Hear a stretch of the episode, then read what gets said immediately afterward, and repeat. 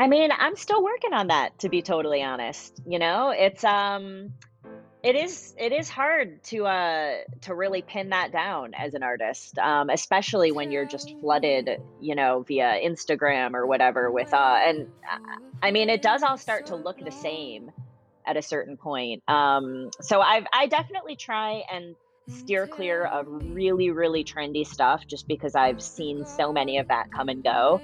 Um, like when I first started in weddings, the colors were really saturated and like there was this glowy black and white look that everyone was doing. And when you look at that now, it looks goofy. Um, so I think about that a lot when I see some of the the image processing trends that now feel very current and cool, but you know, in 10 years, maybe they won't. So um, I think because also my background was in film, um, I have just kind of like a cleaner palette when it comes to editing. Um, you know, I don't I don't want to process my images in a way that's like gonna look dated, I guess. That's photographer Abby Rosenbaum, and this is the Interesting Humans podcast.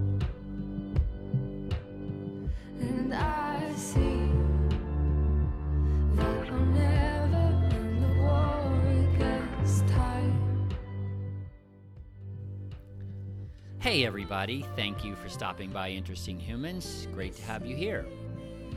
Today's guest is Abby Rosenbaum. For more than 15 years, Abby has been a successful wedding photographer. When she graduated from the University of Michigan, Abby thought she was going to be an intrepid photojournalist, traveling the world and shooting the very dramatic pictures that would wind up on the front pages of the newspapers that we read. But along the way, Abby was introduced to a very successful wedding photographer and ended up taking a role running the back end of this photographer's business. It was there that she learned some very important lessons about the business side of a creative practice. And she shares some very important tips and some ideas about the business side for creatives. It's one of the things that um, I'm always fascinated about here in speaking to my guests on Interesting Humans is how does a creative sustain that work when they also have to pay bills? We also talk about the creative side um, that Abby, in her approach to wedding photography, and how she sees each wedding as a story. In fact, she has a slight twist that you'll want to listen to when she does weddings. Now, there was a period when Abby started to feel like she was starting to lose her edge. After years of working a lot of hours and many, many weeks during the year, maybe 45 weeks a year, she would work doing weddings, which meant a lot of weekends. Abby thought she was losing her edge, and she had this other idea. From that idea sprang Studio Studio, which is an actual physical space. It's a former dry cleaners that she purchased and renovated and has begun using this following a trend that's happening throughout the country as an actual physical space to do some of her photo shoots. But it, Studio Studio is more than that, and we talk about that here. It has become also a space for other creatives to share their work or to use it as a photography studio. It also has been a gallery where artists are introducing their work to the public. It has been a temporary yoga studio. They also have community talks here. So it's one of these trends that Abby picked up on uh, that's happening throughout the country where photographers are collaborating with other creatives and creating spaces that work for all sorts of creatives. And we talk a little bit about that. Anyway, it is a wonderful, broad ranging conversation that I have with Abby Rosenbaum. So, without much further ado, let's get to it. Enjoy. You have on your website uh, a quote um, mm. that says, essentially, what photography is, is life lit up. Isn't that a great quote? yeah. Tell me about that. What, what does that mean to you? Oh, gosh. Um, uh, you know, I just think photography is such a magic medium in the way that it can you know, capture little moments in time and preserve memories and, you know, show us things that we might not even see in the moment. That's actually that's fascinating. I hadn't thought about that. So the idea is that when you're when you're looking at a photograph at, maybe at one time you're a certain person and you notice certain things and Mhm. then you look at it at another time and you notice other things. Yeah, or I mean, I hear from my subjects a lot when they get their photographs that they're seeing something that that they didn't ever know was there, and that's really cool to be able to Mhm. show people themselves in a new light or, you know, their their relationship in in a way that they hadn't seen it before. Do do you see that? Do you see certain aspects of uh, when you're actually shooting? Do you see certain things? Definitely. Yeah, I mean, Yeah. that's I think any photographer would say, yes, that's part of the the magic, you know, is seeing hmm something in the in the people or the moments that you're photographing and then showing that to them. It it reminds me. It's kind of like reading a book more than once, a novel, and then picking stuff up the second Yeah. time or the third time around that you didn't catch the first time. Yeah, Um, for sure. you you say that you you stumbled on shooting weddings almost by accident. Yeah, What what did you mean by that? Um, so my undergraduate degree from the University of Michigan was a general studies degree, uh, which, you know, I didn't really know what the hell I wanted to do. And it was it was a great degree option because it let me just sort of like put a bunch of different things together. Um, I did I, I really got interested in photography as an undergraduate. Um, I worked at the university's newspaper, which is really what I consider my photography education. Um, More so photojournalist. For sure. I mean, I did take a lot of the photography classes that U of M has to offer, but it's it's not a photography school. You know, they hmm um I believe they've even scrapped like their wet dark room at this point. Um I was probably one of the last people to go through and get that experience. Um but I loved working for the Daily, you know, we would go out and cover stories and then develop our film in a little closet and it was a lot of fun. Um hmm so I really had imagined that as my career path you know, working for a newspaper,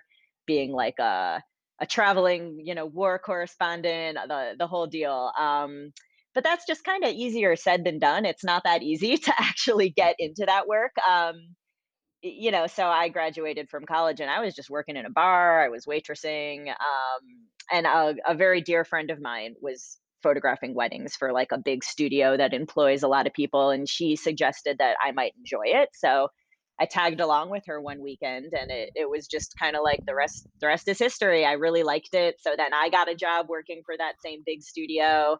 Um, spent a couple of years doing that and then worked for another photographer. Um, so I, I really put some time in kind of learning the industry. I didn't just jump immediately into having my own business. So by hmm the time I did launch, um, I think like 2006, I started my own studio. Um, and I was really just instantly pretty successful, you know, with a full calendar. Um, and here we are, like 15 years later, and hmm I'm still at it. So, So you almost had to do an it almost like an apprenticeship, right? As as a photographer? Is it hmm with is that accurate? I think so, yeah. Um, and that's a step I see a lot of newer photographers skipping, which, you know, maybe that's just a sign of of the evolution of the industry, you know. People are more self-taught and that's that's not necessarily a bad thing. Um, you know, but I'm glad that I took the time to really learn from other people um you know, just learn kind of the ins and outs of actually running a business, dealing with clients, dealing with the workflow, the financials, all of that before I just jumped in. So it wasn't just the photography that you were learning it like you said, it was it was learning the a a Yeah, bef business. I I, um, I was a studio manager for another photographer, so I really I was running her business essentially, um, and so I did that for about a year, and then one day I was like, "Why why don't I just do this for myself?" Mm, So, well, she wanted to sell me her business because she was mhm, transitioning into something else, and I actually considered it, and then I was just like, "Wait, what am I doing? I can start my own business." Um, right. So yeah. Um, one of the things that I find fascinating about photography, um, is is how technical. I mean, it, it's I'm aware, like painting, there there are there is a a technical aspect. There's technique that you have to measure or have to to master. Um, think about your early days. What what did you do to master uh, the the technical side of photography? And I know it's changed over the years, obviously, because you were talking about being in a dark room Yeah, I mean, I started shooting film, so that's a whole hmm different universe. Um, yeah, but yeah, I really kind of threw myself into learning everything I could. Um, you know, as an undergraduate at U of M, I took every hmm photography class that the university offered. Um, and then even after graduation, I pursued a lot of just kind of outside education. There's there's so many seminars and like workshops that that hmm are out there in the world of photography. So I did a lot of that stuff.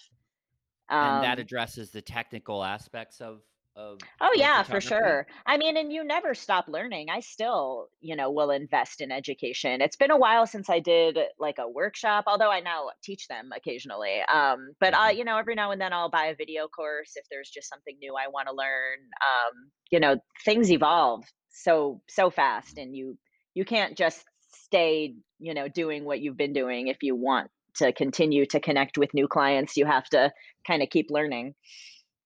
Yeah, I agree. And again, photography seems to be one of those areas that is Mhm. advancing rapidly. I mean, Yeah, well, you now know, social media too is this whole aspect of it. It's um which you know, I have kind of a complicated relationship with all of that. Like I'm 40 years old. I'm not going to be on TikTok like singing and dancing to try and attract wedding clients, you know, oh, and come on, are Abby. people there are people doing that um with great success and it's fun. It's entertaining. I watch some of it, but like that's that's not me, you know?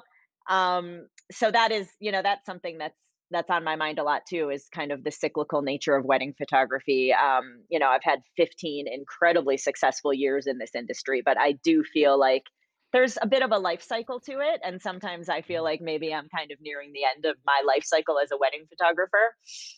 Um, I definitely want to talk about that, but I, I want to go back again to that a, a little bit of this um, this idea of I feel like the magic in photography is the hmm blend between the the technical, so mastering the technical side of hmm whatever equipment and paying attention to light and as well as the creative side. Like you you are an es- essentially an artist and and Yeah, for sure. film or what or not film but the digital side is is your palette hmm how does can you talk a little bit about that space like you know when you're actually doing a shoot um being aware of the technical stuff as well as wanting to create Yeah. I mean, I think at this point, the technical stuff, I don't have to think about, right? Because I just, I know it. Um, uh, so, so that, I, you know, but you, You really do have to have a mastery of both, but I don't think you can be an incredible photography a photographer, like, if you only have that technical side down, you know? Like, there are some people who have the best camera equipment that money can buy, and they understand exposure and shutter speed and, you know, aperture and everything, but they you know, their work is never gonna be magical because that's all it is to them. It's like a science, you know? So they can maybe hmm take beautiful photos and maybe even make a ton of money doing it, but I you know, that's not what I'm inspired by when I like, I I can think of photographers I know in the area who are very successful, but to me, their work just, like, doesn't have that that magic. so so that's an important point so how did you know that you had that creative, you know, voice? Oh I mean, gosh. is it I mean, I don't think? I um You know, yes and no. I think there's there's always insecurity as an artist, you know? Um, but I think at this point, you know, I've gotten enough validation, like people people continue to seek me out and pay me to to create for them, so it's like, okay, there's there's something there, I'm doing something right. Um, but I think I most artists, I think, are are insecure and they compare themselves to other people, and, you know, that's that's never really gonna go away. right. Um, I'm curious, what was the best advice you ever received uh, when you were coming up, when you were starting out, or, or early in your career? Oh, goodness. I'd have to think about that. Um, the best advice. You know, a lot of it would probably be like nitty-gritty financial stuff about how to actually run a business because that's hmm that's a pretty important piece of being sustainable is, you know, actually knowing how to run a business. It's not just all, you know, photo shoots and and fun, hmm there's a lot of other stuff that goes on, you know, just from like, do I want to be an LLC or an S corp? Um, hmm you know, like hmm what do I need to collect sales tax on? So probably stuff like that has been the most helpful and practical, just uh, you know, in terms of building a sustainable business. Obviously, yeah. If you don't have revenue, you you hmm can't you can't keep doing your passion. I, I think Yeah, that's a I think that unless you actually is have a, a rich partner, which right. some people do, but that's not the case for me. Um, you know, I'm actually the breadwinner in my family, so it's uh I've always had to really balance kind of the the passion with the the practicality and and the earnings. Yeah, so a lot of starving artists are eating ramen and living in a tiny Mhm. apartment, right? But but Mhm. producing that's kind of a romantic notion too, Yeah. right? Yeah. All right, let's flip it around. What was the worst advice you ever got? Oh gosh. Worst advice. Um, I don't know. I'm trying to think. I mean, I don't I don't know that I've ever like taken really bad advice. I I Hmm. see people giving bad advice, you know, but it's just like Like what? Yeah, you is know, is like uh comes to mind?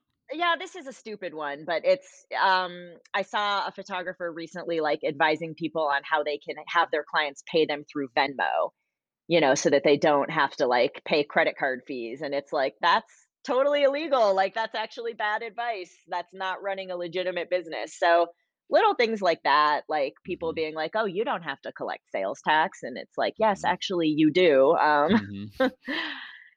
Mhm. yeah. What about uh, on the creative side? I'm curious. Uh, like a a painter or a sculpture a sculptor can stand back and and look at their work uh evolve. You know they can Mhm. see the brush strokes and and they can see uh the the actual carving if they're carving in stone or somebody doing clay. But i'm curious about what's the best thing about looking through the viewfinder um in that do, do you actually like i always wonder do you see the finished photo from inside the Sometimes. Did, Yeah. you do Yeah, you I mean, when you click a shutter, that that kind of is what you're seeing, you know? mm-hmm Um, and yeah, there there are moments where I as I'm clicking the shutter, I can see the image and I know it's gonna be, like, amazing. mm-hmm So what's the best thing? Like do you do you find yourself uh looking through the looking at the world through a viewfinder or are you do you stand back Sometimes, yeah, I I do, you know, there'll be times where I don't have my camera with me, but I'll still be kind of watching things, like, as if I were taking pictures of it. Um, I do that with my kids a lot, and then I'll be like, "Damn, I wish I had my camera." hmm Yeah, I I imagine as a photographer with your level of experience, it's so much as I, I I know again, I think I would be looking at the world from a tiny square, you know, Mhm. and, and sizing it up that way. Do you ever find yourself doing that? Not so much like, it's more I I'm I watch moments and I can hmm see how how I would photograph them. Like, I'll be hmm watching something happen and I can see what a photograph would have been, like, had I been shooting it. Mm-hmm. Um, So one you you have spent some time you your approach uh I've noticed to doing weddings is or photography in general maybe you can talk about this a little bit is is as a storyteller Oh, for sure. Yeah. um and and you have a section on your website called stories and I I think those are mostly weddings um Mhm. but um how did you how did you land on this idea of of a storyteller Um, I mean, that's what I love about wedding photography, and that that just kind of speaks to sort of what I fell in love with about photography in the first place was, um, you know, photojournalism and kind of telling mhm stories. Um, like that that's really how I approach shooting a wedding is, mhm you know, I'm there to kind of capture moments and tell the story of the day and of the family and of the couple. Oh, gotta sneeze. mhm Excuse me. That's the first time that's ever happened on my podcast. Seriously? No one's ever No one's sneezed? ever sneezed, no. Wow. I did have someone, uh, take a phone call, though, once. Stop it. Oh my god. Yeah, he he, uh, he had his car in for repair or he was buying a a car, so he he had to stop. I edited that that out. I've never had anyone sneeze, so first time. Yeah. Okay. Um, yeah. So, um, so in terms of storytelling, is there a beginning, a middle, and an end? Do you do you see the wedding as Um, progressing, or or not how? always. Not always. It's more just, you know, I never know what I'm gonna get. I mean, and it's it's that storytelling aspect that keeps wedding photography fresh for me is that, you know, no matter how many weddings I've shot, and I've shot a lot of weddings, um, it's it's a new cast of characters every time. There's always gonna be moments. Um, and so I kind of challenge myself to to find those and create something Mhm, special. mhm. Um, and in that, uh, do you see the story coming together again outside the viewfinder? Do you have to size up the people and the setting and and all that? And then do you create? Do, do you wind up creating kind of the story in your head as you're going along, or No, is it I don't? It's I'm I really stay in the moment. Um, and I well, I shouldn't say this. So a, a lot of times as I'm shooting a wedding, I actually am thinking because a lot most of my couples invest in a finished book. So I I am kind of thinking about that narrative and like, okay, what you know, what do I need to sort of hmm create a book? Um, but I try to really stay in the moment, and you know, when I can do that and then the then then I know that the book will just happen because I've you know, I've got the day covered. hmm That's actually probably a pretty good device uh, to think of as a as a photographer, and also probably a pretty good business model as well, creating those those books. Oh yeah, I mean during so when the pandemic hit, um, you know, all of a sudden overnight, like my entire wedding season evaporated, which was terrifying. Um, so I decided to just do an album sale. Um, you know, people who had never bought albums, I, I discounted them in a pretty attractive way, and I sold a ton of. I brought in like twenty grand um, on Hmm. albums. So that that kind of floated us through that that first kind of scary couple months.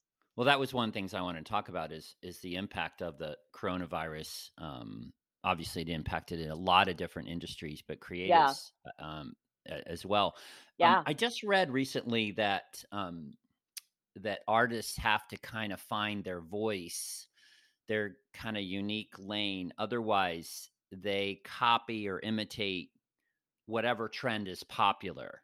Yeah, Um, and I think this is especially true for for people just starting out that they Mhm, and and maybe younger people who are paying attention like you said to social media and mhm, maybe they're they're configuring their approach on how it'll show up in social media. So um definitely.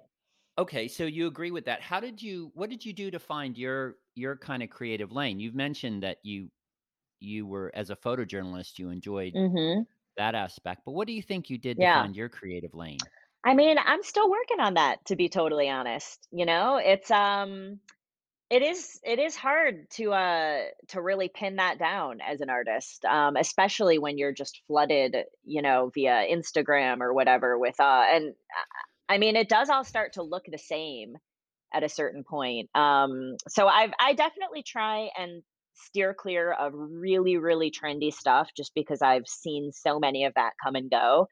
Um, like when I first started in weddings, the colors were really saturated and like there was this glowy black and white look that everyone was doing. And when you look at that now, it looks goofy. Um, so I think about that a lot when I see some of the the image processing trends that now feel very current and cool, but you know, in 10 years, maybe they won't. Right. So um, I think because also my background was in film, um, I Oh, have just kind of like a cleaner palette when it comes to editing. Um, you know, I don't I don't want to process my images in a way that's like gonna look dated, I guess. hmm.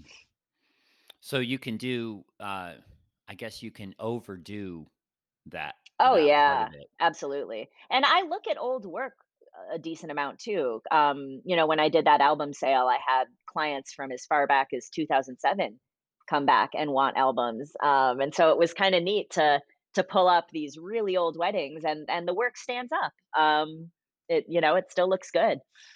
That's actually a really good thing to to know uh, about about your work. Like you wouldn't, there isn't wholesale change that you would have done uh, to. Well, I'm certainly better. I mean, I'm right. always getting better. Um, you know, but I wasn't like cringing. it was like, oh wow, these are these are still good. So. That's good news. hmm Um, you mentioned uh, previously that you experienced some burnout, uh, Oh yeah. and I I think it coincided with coronavirus. But you, as you mentioned, you've done 15 years of weddings, 15 or Yeah. 20 now, right? 15. Not quite 20, but not too Okay. far off from 20, which is wild. Yeah. Yeah. Yeah. You. I bet you didn't necessarily envision your career going spanning that time doing Um, that, right? Or did I you? don't think you think about that when you're 24. You know, hmm you just don't. You, I, I I mean, yeah, I don't think I really was thinking, okay, what, when am I still going to want to do this when I'm 45? You know, hmm um, you just don't necessarily have that that maturity or that ability to kind of think out so far in advance. So what was that burnout feeling like? What what occurred to you? Was it just Um, during a shoot? Did you notice it, or what happened? I took too much work. Uh, I think, you know, I I just sort of got addicted to the income, to be totally honest with you, and it was really hard for me to say no to, you know, every wedding is X amount of money, and I I have, uh, you know, so that there were there was like a decade straight where I was shooting like 35, 40 events a year, um, and that was Oh, just too much. So it was ab you know, I had kids, um, I didn't take enough time off after the birth of my daughter, and that was really challenging. Um, uh, you know, it it just a kind of a classic story of taking too much work on for the wrong reasons, you know, shooting weddings that I didn't really enjoy the clientele, oh. just, eh, you know, and I took the job because because of the money, basically. Was that the was that the metric that you noticed when you were experiencing burnout? Was that that aspect, or was there something else deeper that you Yeah, noticed? um, you know, I think uh, you know, not to get like too deep with it, but um, as I got more successful, the caliber of the events that I was booking, um, I started to struggle with them in a way. It just didn't feel very aligned with my values, to be honest, to be at a wedding that cost $500,000. Um, the, the excess, the waste at the end of it started to kind of get to me, the entitlement of some of the clients. Um, Hmm. and that's a hard thing to grapple with when you've built this career you know and then you've gotten to this really successful place and then you're finding i don't know that this is what i want to do you know i mean and i weddings can be amazing there are a lot of ways that couples can plan weddings that reflect their values and you know who they hmm are and still uh, you know allow them to have a great celebration and i feel like i kind of got away from that and that's what i wanted to to get back to So you had to pivot in, some respects and maybe say no to some oh yeah some weddings. yeah Yeah. which Was that goes hard? Yeah, uh, it just goes against my, you know, what I've done for the past, you know, my whole my whole career in this. I just said yes if I had the date open, yes. Um, so that I'm still kind of relearning, but I have I've said no a lot lately. Um, which is, you know, it's it still feels weird, but it also feels really good and really liberating, and I'm enjoying my work a lot more. That's a good sign too.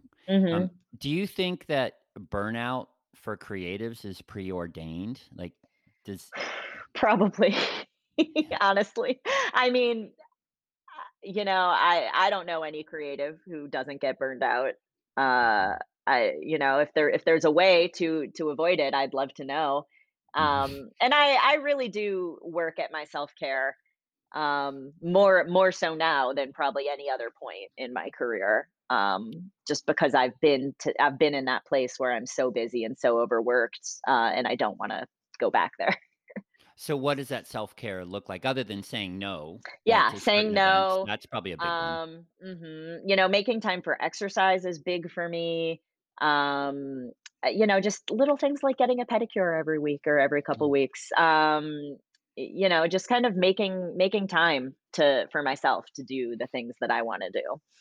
So it would be living outside of of work almost Yeah. too. Yeah, which like I didn't do for a long Mhm. time. I mean, I it's I yeah, it was it was a pretty crazy stretch there. Really, it was when my daughter started kindergarten, um, you know, and then all of a sudden she's gone during the week and then I'm gone during the weekend. That was when I really was like, wow, I'm going to like miss everything if I don't figure something out. So, yeah, kids can have a powerful impact on uh for on us. I remember I did quite a bit of traveling in in my career and I remember my daughter when she was a little bit older saying, you know, "Daddy, when we were growing up, you were gone all the time. You were traveling." And I just felt an immense, you know, load of guilt. I felt terrible Mhm. about that, that thought I was doing the right thing.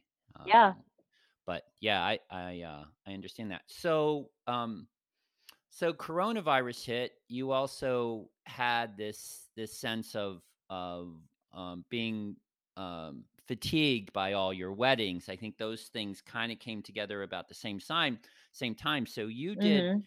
decided to to make some changes in the direction uh, of your career. You mentioned that you Mhm. started taking fewer weddings, um, but also Yeah, I I basically cut my wedding load in half. Yeah, I started Studio Studio. Yeah. So tell us Yeah. about tell us a little bit about how that came about. Yeah. So, eh, you know, one of the hardest things I think about like being a self-employed creative is it can be really isolating. Um, I've actually always had a, a, an office outside of my home just because it's that's good for my mental health. When I'm just sort of like at home working from home, it's it's not great. So I've always kind of valued being out there in the universe. Um, you know, but beyond that, I I really loved the idea of some kind of a space for just people to kind of come together and connect and create. Um, you know, so I just kind of had this really like abstract idea in my mind, basically. Um, and I'd I'd been talking about it with with my with some friends, uh, and I'd started to kind of. I mean, the uh, Instagram has many downsides, but one of the upsides is just you can suddenly connect with people who you never would have met. And so I started to see like kind of other people in different parts of the country doing something like what I wanted to do. Um, so so I was really kind of just thinking about it um and then my my friend who became my business partner in studio studio um got a line on a space that was coming up um and we just decided to kind of jump and do it um This was during the the shutdown, during the no lockdown, this this was before? before the pandemic so we Okay. we got our space i think uh in like the winter of 2019 right so we immediately started gutting it and cleaning it out and planning and you know excitedly dreaming um you know and then march hit and everything just fell apart uh and so it was it was pretty terrifying our our timing was just kind of cosmically laughably bad right um so we were supposed to open the studio in May of 2020, but in March, of course, everything just shut down. We our build out got shut down because if you rem- recall, like constru- non-essential construction had to stop. Um, you know, so for a few months we were just kind of like, well, shit. Uh, Mhm. um, but eventually things were able to start back up again, and we finished the build out. Uh, so we we opened in August, and we've actually been doing really well. Uh, you know, we've been very busy, just people renting the. So basically, Studio Studio is kind of just this flexible creative space that you can rent by the hour, by the day. We can host events uh, I I built it as a photographer kind of with that in mind, and we do attract a lot of photographers. We that's probably what keeps us the busiest is just photographers renting the space for shoots. But we've done video productions, pop-up retail stuff. We had an awesome winter market last winter. So really it's just kind of a space that is out there that we're that we want to do cool stuff in is kind of the easiest way to summarize it. It was a it was a dry cleaner, It was um, a dry cleaners, yeah. before and you've Mhm. also hosted, uh, um, yoga and and Yeah, we just had our speakers, right? inaugural yeah, so we're we're, um I mean, obviously, the first few months, we really couldn't do a lot of the things that that had been part of our initial vision in terms of bringing people together and connecting people. It was really just kind of a space for photographers to rent. Um, but as people are getting vaccinated and, you know I mean, now things are kinda getting a little hinky again, but for for a minute there, uh, it was looking really good, and we were kind of opening up, and we we started hosting uh, the first Thursday of every month, kind of just like a cool open house where we'd have a featured speaker in the morning and then the studio would just be open for co-working all day so we'd set up some tables and uh, we've only done two of them so this is a relatively new initiative but we're hoping to be able to keep that up uh, we we've partnered with a yoga instructor who's doing some stuff here so that's been a lot of fun too just kind of exploring all the different ways that we can use the space basically This is quite a. It feels like quite a departure from being the wedding photographer.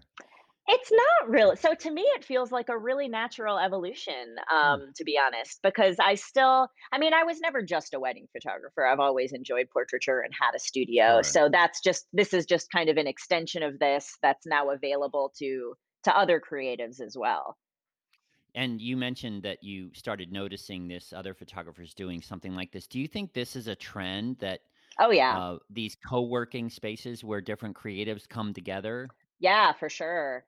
For sure. Um, Is it? uh, I mean, I'm picturing places like San Francisco, mhm. uh, strong arts communities, but w- is it happening everywhere I think you're so.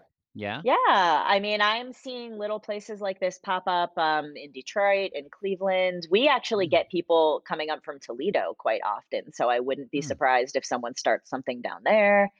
Uh, you know, I think that the fact that we've been so busy just demonstrates that there mm, really was a need for a space like this. mm-hmm. Yeah. Mm-hmm. Um, so you have Studio Studio, and uh, hmm you're still doing wedding photography. I am. Yeah, and I still right? enjoy it. I don't plan to completely stop because that is, uh, you know, still my main revenue stream at this point. Sure. Um, but I'm just doing a lot less and I'm being a little bit more particular, which, Mm-hmm. you know, in times it means a pay cut, to be honest, because those big, you know, the the kind of weddings that I really love to shoot just don't have the budget of the Right. kind of weddings that I don't really love to shoot. And I shouldn't say that I don't ever enjoy like big elaborate production weddings because it's all about the clients, you know. Sure. Um, there are incredibly wealthy people who I've worked for who have been lovely, who are also, you know, hugely philanthropic, um, and have been great to work for. So it's just like there a, a few bad apples can kind of sour you on like a whole demographic, but Sure. Sure.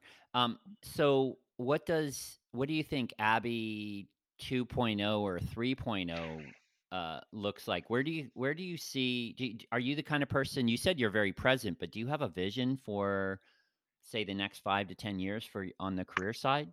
Yeah, I'd really like to con to continue building Studio Studio up, um, Mhm. just into like a really strong brand. Um, you know, we've talked about replicating this in other locations, which I think is possible. Um, you know, that's a little premature, but the the Sure. idea is kind of there. Um, I'll still shoot, you know, I still love photography. Uh, just, you know, kind of balancing it a little bit better. Are there any other trends in photography that you're seeing? Obviously, social media is a big deal. Mhm. Um, I I'm wondering about um, still versus uh, you know f- um, film or action. Uh, Yeah, there is, you know, some interesting stuff happening, um, kind of combining still with movements and creating kind of like moving portraits. I see a lot of people experimenting with that, which is something I haven't really delved into yet. Not that it doesn't interest me, I'm just really busy.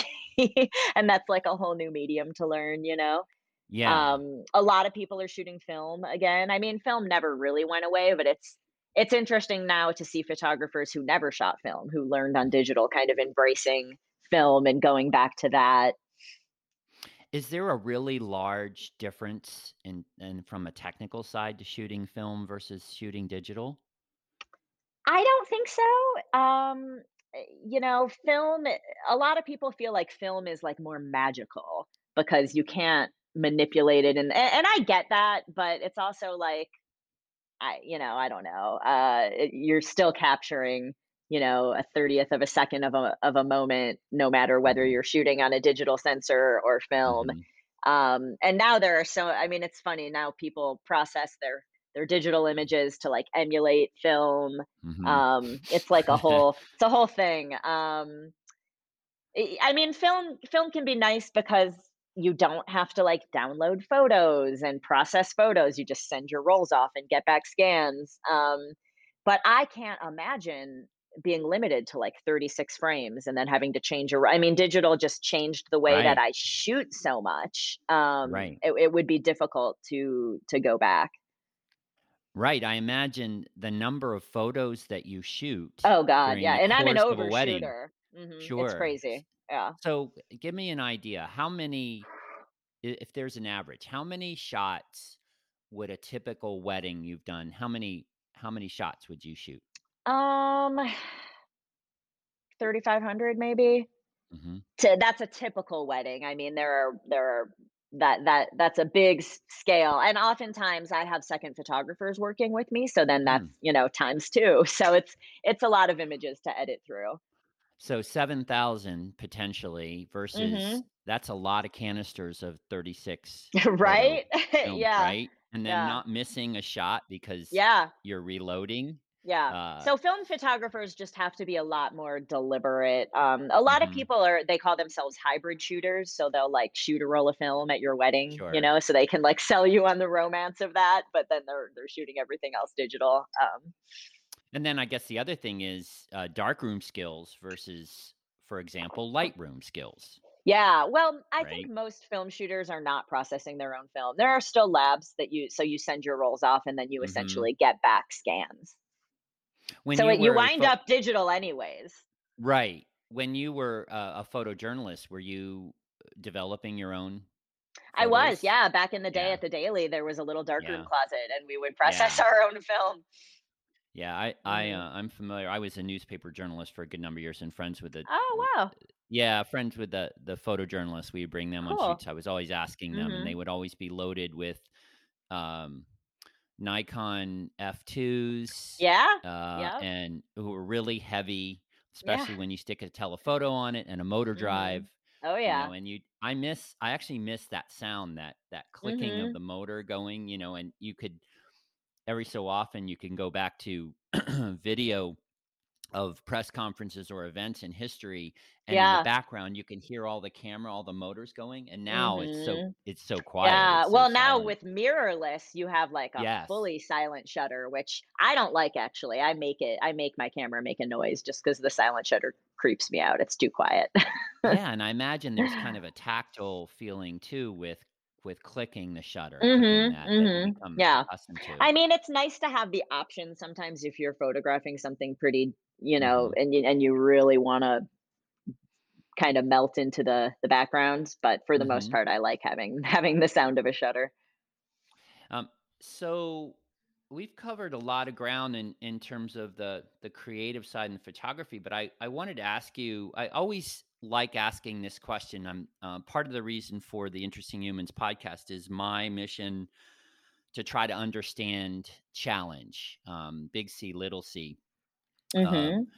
and and how it it plays a role in our lives. Uh, and there are there are while the, the specific circumstances of our our challenges might be unique there are some some universal things we face whether it's you know career or parenting or relationships or even you know kind of existential stuff that we're we're dealing with and so i i'm Mhm. just curious it seems like uh I'm guessing you would say your greatest challenge in your your career and the professional side was this this kind of burnout thing that you realized was was beginning to take to take hold. But if I'm wrong, uh, tell me. I'm just Um, I, you know, yes, but I think it was also just kind of finding a better work-life balance and finding a mm-hmm, way to feel that my work was kind of aligning with my values. mm-hmm. So I want to ask you on the again on the personal side again because I'm really curious about how people frame, uh, see, and navigate through personal challenges as part of the basis for this because I've always believed like if I could get 10% better at solving my own challenges life would be would be great. So can Mhm. you think of a of a a, a personal challenge you faced and maybe tell us a little bit about how you approached it and how you navigated and what the how you got out of it? Therapy. uh, I mean, yeah, I've faced a lot of personal challenges. This past year, um, has been well really the past 2 years have been incredibly challenging not just starting a new business in a pandemic beyond all that um, i actually lost both my parents this past year Mm, I'm um, sorry. yeah it, it, it was crazy uh, they were pretty active healthy people and they were both gone within a year of each other uh, just kind of sudden so that was very challenging. Um, you know, uh, my after my mom died, my dad, uh, I had to, you know, organize his care, and he need, and I'm in Michigan, and he's in Ohio, and it's a pandemic, so you know that was incredibly challenging. I think I'm still kind of working through all of that. Just emo, you know, when I think about how stressful it was a year ago, I like I have like PTSD feelings about it all, to be hmm honest. Hmm. Yeah. So you, how did Mm. you, uh, were you aware that you were going through real lows, that this was Oh, a, yeah. a big deal? Yeah, absolutely. Um, but I I mean, I also kind of, like, amazed myself with my ability to just kind of get through things and get things done. I mean, there was a lot I had to sell houses, cars, deal with, you know, things that I had I you know, I was way out of my depth trying to, like, manage in a state, essentially, you know, I didn't know what I was doing. Um, but, you know, I just I I got through it. So there's a there's a, a maybe a little bit of a focus of managing the details, the minor details, as you also were aware of the bigger the bigger issues involving the loss of, of a parent or both? Yeah, which I mean, I'm still, you know, I I'm in therapy and I I'm I'm still kind of processing it all because it happened so fast and it was so stressful because of all these other extenuating circumstances that I'm hmm definitely still kind of like grappling with with the fact that like my parents are both gone and you know, it's Did you also find that you were leaning uh, a little bit on? Uh, obviously, it's great having a therapist, but but leaning on on friends or on others. For sure, yeah. I mean, it was hard my m on my partner, definitely, my husband's um, hmm was a great source of support. Um, also some friends of my you know, my parents had this couple who they were, like, dear friends with, and tho they those guys really stepped in and, like, carried me through a lot of it. Um, but it was it was hard because it was also this pandemic, and we're we're in a shutdown, and we're not really seeing people in the way that we're used to, so uh, you know, there that was a challenge too. Feeling kind of cut off from from a support network in a way. So, what do you think was the biggest lesson that you took from, or that you're taking from from that challenge? Oh challenge? gosh. Um I don't know. I, you know, I mean, I think I I learned that I can pretty much like get th- survive anything. Um, you know, and to also make sure that my will is in order. Uh-huh. Yeah. Well, I, I that that alone, that sense of resilience that you can you can make it through just about anything, I yeah, give I think I really surprised myself with my resilience, hmm I guess. hmm Good. hmm Um, I think that's a good place to put a pin in this conversation. Um, I want to thank you for being uh, being here and being on Interesting Humans. Before we go, tell everyone where they can find you on the interwebs. Yes. Um, so I, you know, I still have my photography business, Abby Rose Photo. So I'm on Instagram is Abby Rose Photo. Uh, my website is just abbyrosephoto.com. And then also Studio Studio. So on Instagram, we're Studio Studio A2. And website is uh, also studio studio a2.com. So yeah, you can find us there and follow along. Mm. Good. I really, again, I really appreciate you being here on Yeah, it was great It's been a chatting great with you. Christian. Thank you so Cool. much. Okay. Take care. Bye. Thank you. Okay, that's my conversation with Abby Rosenbaum. I hope you enjoyed it. I'll include some links in the show notes as to where you can find Abby online.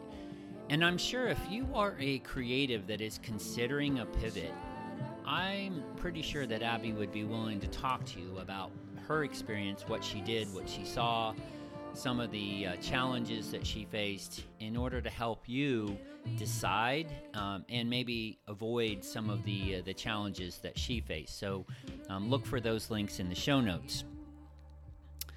If you have any questions or comments or concerns um, at all, I can be reached uh, on Instagram and Facebook at Christian R. Ward or on my website, ChristianRWard.com. I promise to respond to every single inquiry. And if you enjoyed today's conversation or other conversations, um, please subscribe and uh, give us a five star review if you really enjoyed it. It is much appreciated. It gives me a little bit of that push to keep finding and interesting and fi- finding and interviewing interesting humans. Intro and outro music is graciously provided by Wild, so please check her out. And I think I said this in a previous episode. Um, Emma has just released some some new music recently, so uh, I invite you to check her out. And I'm going to have that woman on this podcast one day. I mean, you know, she's she's a part of it, so I'm going to get her on this podcast one day. I hope. Thank you again for allowing me into your ears and your head. I am greatly, greatly uh, grateful for you being here. Until soon, this is Christian Ward. Make it a great day.